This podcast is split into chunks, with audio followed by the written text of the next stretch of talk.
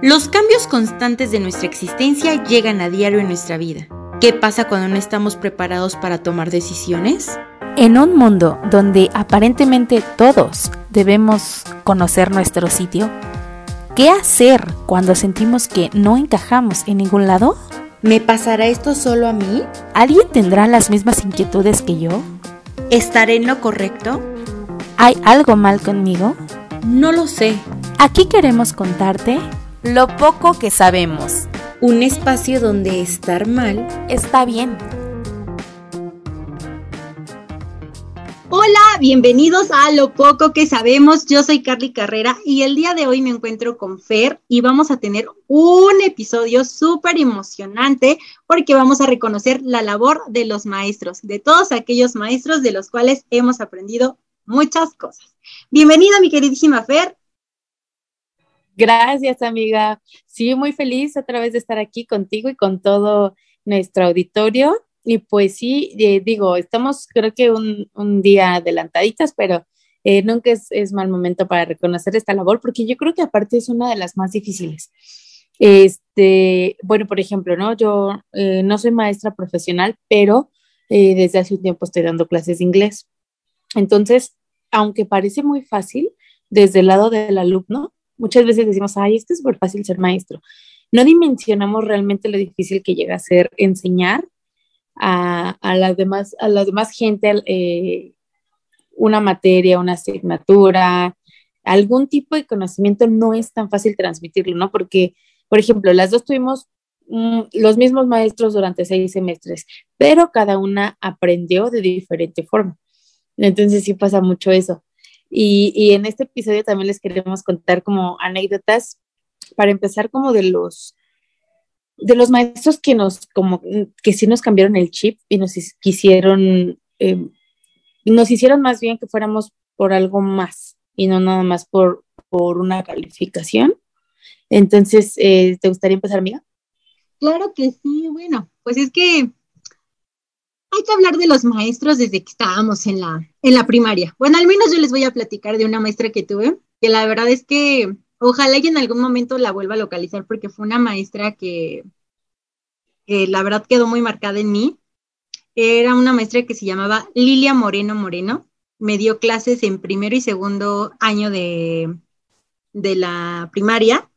No, la verdad fue una gran maestra. Gracias a ella siento que ahora soy eh, pues soy comunicóloga hasta cierto punto, ¿no? Porque les voy a decir por qué. Porque ella eh, nos enseñaba a redactar, nos enseñaba, mm, nos, nos, nos, nos, tachaba las faltas de ortografía que tuviéramos. Y la verdad es que yo siempre les digo, siempre he sido como viñoñita, ¿no? Entonces, eh, cuando era una, cuando estaba chiquita, eh, la maestra nos ponía a hacer así como dictados, ¿no? Entonces nos encerraba la, ortografía así, ¿no? Y yo veía muchas bolas, o sea, yo veía, ay, no, mi cuaderno está lleno de mala, de mala ortografía, mira, me encerró esto y llegaba llorando a casa. Pues gracias a esa maestra aprendí a escribir, aprendí a, este, pues a redactar hasta cierto punto, porque pues apenas estás como empezando ahí a hacer tus enunciados ahí en la primero y segundo de primaria, ¿no? Y la verdad es que gracias a esa maestra, eh, creo que también empezó el amor por la, por la comunicación, el amor por la corrección de estilo hasta cierto punto, porque fue como que la que me impulsaba a que no tuviera ortografías, ¿no? La que me decía, no, estás mal, un tachezote, otro tachezote. Mejorar. Exacto. Y la verdad es que te daba a hacer cuenta de tus errores, pero no a modo de que te dejara de gustar, no, al contrario, a que te pusieras como el reto de que para el próximo dictado eh, disminuyeran esas, esas bolas, ¿no? Esas, esos taches de falta de ortografía.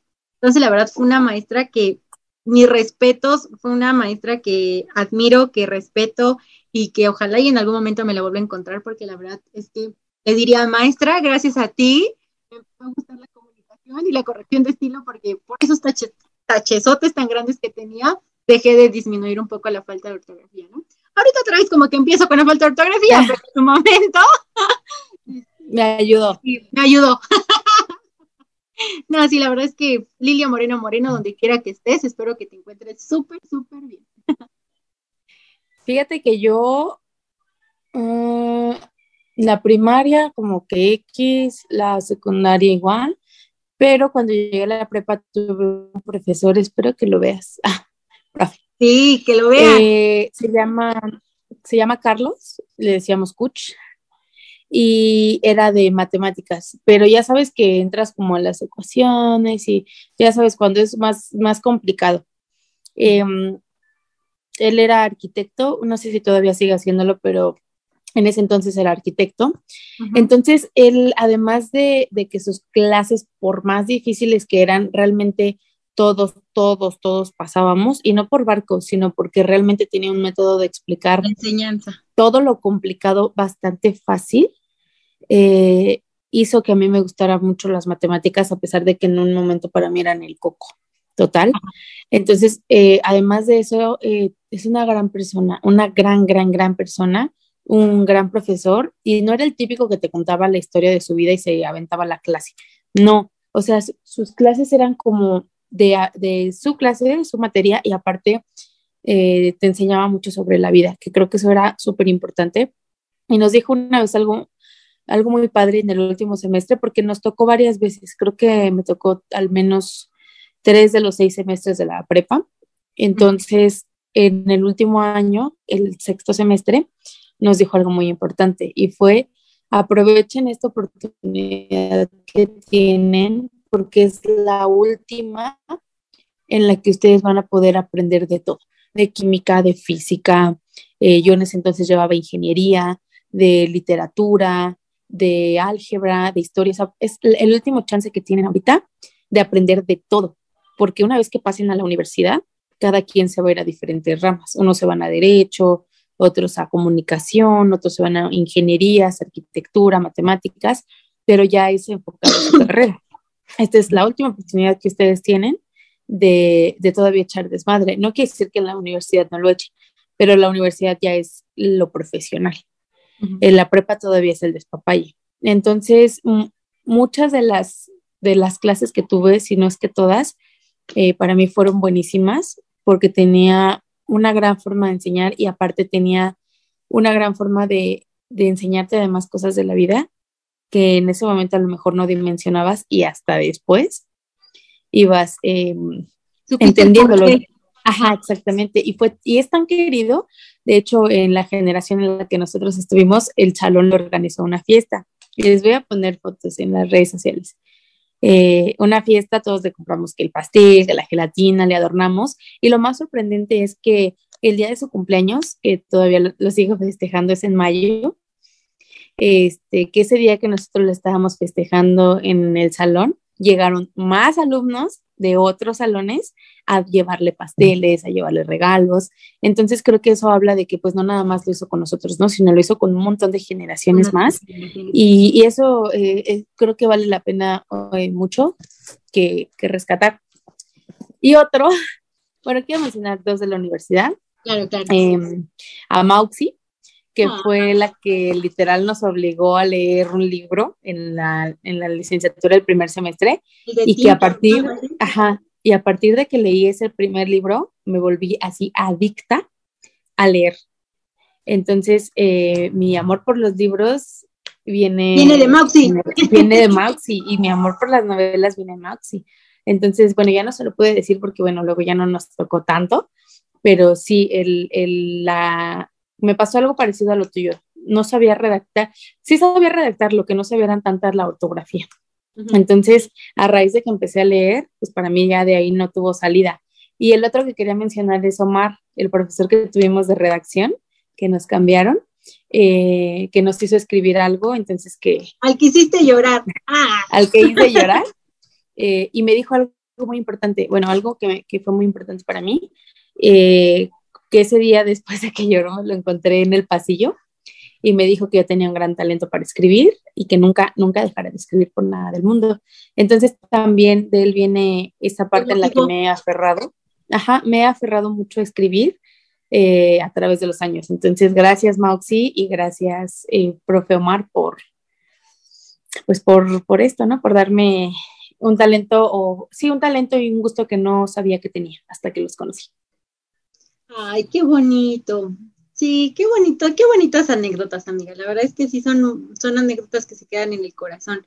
Por ejemplo, yo en la secundaria tuve una maestra que todavía, hasta le hablo en Facebook todavía, ella me daba, el, yo llevaba el taller de secretariado que después le cambiaron el nombre por ofimática. Ajá. Y ella llegó como a mitad de curso, más o menos entre mitad, final de curso, de cuando yo iba en tercero, no, como a mitad desde tercero que era cuando los 15 años y todo. La verdad es que me llevé súper bien con ella. Se llama Tania Castro, la verdad, una tipaza. Ahorita ya tiene a su bebé, eh, decidió ser madre soltera, o sea, tener a su bebé in vitro. Y la verdad es que yo la admiro porque nunca se ha dado por vencida. La verdad es que sale adelante sola, tiene a su hijito, le da lo mejor a su hijo, eh, a, este Josué Emiliano, o a Josué Emilio, Josué Emilio. Eh, y la verdad es que yo la admiro muchísimo, porque sí, siempre nos regañaba, nos decía, bueno, no nos regañaba, nos daba consejos, pero diciendo, ¿sabes qué? Puede pasar esto, si haces esto, pues puedes quedar embarazada, o sea, como que te, te, daba buenos consejos, o sea, era de las pocas personas a las que les tienes confianza a la edad de la ponzada, ¿sabes? Y la verdad es que fue una mujer súper buena onda, que hasta fue mi madrina de 15 años. Ay, qué padre. Fue mi madrina de coronación y realmente es que yo la aprecio mucho porque la verdad es que sí, siempre nos daba muy buenos consejos y nunca nos juzgaba, por el contrario, siempre trataba de apoyarnos en lo que necesitábamos y la verdad es que es una tipaza. Y yo la quiero y la estimo y la verdad es que, te digo, todavía sigo teniendo contacto con ella, ya no como antes, pero pues aún así le tengo un respeto muy, muy, muy bonito hacia a ella. Y en el bachilleres, mmm, pues tuve varios profesores, de todos aprendí algo, bueno, como en, toda el, como en toda la vida aprendes de las personas muchas cosas, pero había un profesor que nos daba, ¿qué nos daba? Ay, ¿cuál era el, con cuál era el nombre? No, me, no recuerdo cuál era la materia donde te enseñan todos los sistemas mar, mar, marxistas y todo eso, no recuerdo. Cómo ¿Filosofía? No, no era filosofía, era, no recuerdo la materia, pero no, la verdad no recuerdo, porque el de filosofía no me caía tan bien, pero el profesor este sí se llamaba Mario. Y la verdad es que con él aprendí muchísimas cosas de la vida. O sea, sí, sí a, a, a darme cuenta de los errores, ¿no? Que a veces nos ponemos tanto a, pues a decir, ay, mi vida no vale nada, ay, mi vida es un fiasco, ay, mi vida esto, ay, mi vida aquello, pero realmente cuando, cuando empiezas a vivir tu vida te das cuenta que es lo más bonito que te puede pasar, ¿no? Y la verdad, gracias a ese profesor, seguí teniendo ganas de vivir porque fue, me pasó en ese momento, eh, pues había terminado con mi novio en ese momento y como que yo quería casi, casi morirme y la verdad ese maestro me habló súper bonito y me dijo, cuando realmente empieces a valorar tu vida y a valorar lo, lo que eres, vas a dejar de sufrir por un hombre. Y sí, la verdad es que le hice caso y aprendí a vivir mi vida y así como le hice caso a le hice caso a muchas personas de acerca de vivir mi vida y la verdad es que es uno de los profesores que también quedan marcados en mi corazón, que es el maestro Mario, que no sé si se encuentre todavía vivo, pero si no, pues la verdad fue un gran maestro, un gran maestro. Y por el otro lado también hay maestros súper, como que no te enseñan ni su materia ni Ahora sí que ni nada. Y aquí te va el ejemplo. No voy a decir nombres, pero uh, fue una de la universidad. Okay. Que es, recuerdo que fue en segundo semestre, perfectísimo, me acuerdo. Eh, y que nos daba medio clase, era, era de la materia de discurso. Nos daba clase, pero no nos daba clase porque siempre nos, siempre nunca tenía clase, pero sí pedía mucho apoyo para una fundación. ¿Me creerás que no, ¿No me acuerdo? ¿No? Oh my God. Eh, a ver, vamos a ver. Eh, pues es que nunca daba clase, que una vez hasta lo fuimos a reportar, porque nos dejaba exámenes, pero pues no daba, no daba clase. Es más, te la voy a poner así de simple. En sexto semestre nos tocó su hermana de maestra. Ah, ya. Sí. Entonces sí. era como que no aportaba nada, o sea, ni a la plática. De repente a mí pues... Y era morboso. ¿Era que sí? Morboso, a, mí, morboso. a mí como que medio me escuchaba de, de cuando traía las ondas con Hugo y así, pero no era como, ¿sabes? No. Sí, sí, sí, sí, ya ubiqué quién es. Sí, no, la verdad es que con ese maestro nunca aprendimos nada. Con su hermana todavía un poquito más, pero con él. Sí. No, y aparte, esa es la, esta parte, ¿no? De cómo hay maestros muy buenos y cómo hay maestros muy malos. Como el que también, la verdad, era muy buen maestro, era Samuel. El profesor Sammy. Además que había una historia detrás de todo. ah, no es cierto. Nominamos a, hay, que hacer una rápida nominación de los profes eh, más guapos y buena ondas que conocimos en la universidad. ¿Tú nominas a Sammy? Yo nomino al Sammy, sí, claro, por supuesto que sí. Yo nomino a uno que no era nuestro maestro, Dávalos. ah, bueno, no, pues sí. No, pues sí, la verdad es que sí. ah, ya sé quién, ¿te acuerdas del profe que era de contabilidad de la mañana? Ah, sí, que era muy joven. Ajá, sí, a él también lo nomino. Sí, pues yo creo que no lo más yo a, a Sammy, porque los demás todos estaban viejos y feos, ¿no? Ah. Sí, yo también no vino nada más a Dávalos y a... Y a ese maestro, al de conta. Al de contabilidad. Sí, porque también no, es como que nos fijáramos mucho en maestros, realmente era de nuestra edad, ¿no? En, los que andábamos ahí fijando. Ah, pues las que decíamos, ay, sí está bien guapo este maestro o algo, pero... Sí, era muy raro que dijéramos que alguien estaba de los maestros muy guapos, solamente. Incluso así de los mismos de la edad, o sea, decíamos, ay, no está tan guapo, pero nuestros guapos, porque así les decíamos antes de que crush y no sé qué, nosotros les decíamos guapos. Nuestros guapos, todos Generación anciana, nuestros guapos. Y así se van a quedar nuestros guapos. No, no va a ser crush ni nada de eso. Pero bueno, y ustedes, cuéntenos cuál es enamorado de algún maestro, más barco, su maestro que les ha cambiado el chiste. No, yo no. Mm, no. Nunca. Atracción sí he sentido por maestros, pero ¿sabes quién me atrae? Eh, que sepan mucho. Ah, por ejemplo, eh, cuando estaba en inglés, hace ya unos años, tenía un profe que pues físicamente no era como mi tipo, pero sabía tanto, tanto, tanto del tema que para mí era como súper guapo. O sea, me, ah, atraía mucho eh, el conocimiento que tenía como que, que sí me he dado cuenta de eso, que eso es lo que más me, me atrae, el conocimiento. ¿Tú?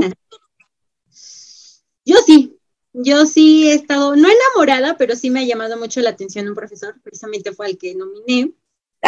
me gustaba mucho, pero no me gustaba como tal que estuviera guapo, sino más bien como que se me hacía muy noble, se me hacía una persona como muy de sentimientos eh, bonitos, o sea, no se me hacía con malicia, porque la mayoría de los profesores te veían como con morbo o te veían medio así, y no, este maestro era un tipo. Para nada. O sea, era muy respetuoso, sabía de lo que hablaba, eh, tenía como el alma de niño, no sé. Sí, era muy lindo. Su inocencia, como que me gustaba su inocencia, porque a esa edad ya la mayoría está como dañada psicológicamente y emocionalmente, ¿no? Y como que él era muy... Su inocencia. De hecho, sí. Es mi primer novia, ah, no es cierto, ¿verdad? Ah. Ustedes cuéntenos, ¿se han enamorado de un profe? ¿Quién ha sido el más barco y quién ha sido así como el mejor profe que han tenido o maestra? Ahí nos lo dejan en nuestras redes sociales, ¿eh? y nosotros ahí les dejamos este eh, algunas otras anécdotas que tengamos de los profes. Ya sea de nosotros o de algunos, algunos este, algunas personas que nos quieran también compartir, se las estaremos poniendo también ahí. Algunos testigos. y bueno, pues ahí estamos, ya saben, en las redes sociales, arroba lo poco que sabemos y lo poco que sabemos en Facebook. También estamos en YouTube, en Spotify, todos los martes a las 6 de la tarde. No se lo pueden perder, no se lo pueden perder. Yo soy Fer Nueva. Yo soy Carly Carrera, me despido de todos ustedes y esto fue... Lo poco que sabemos. Un espacio donde estar mal está bien.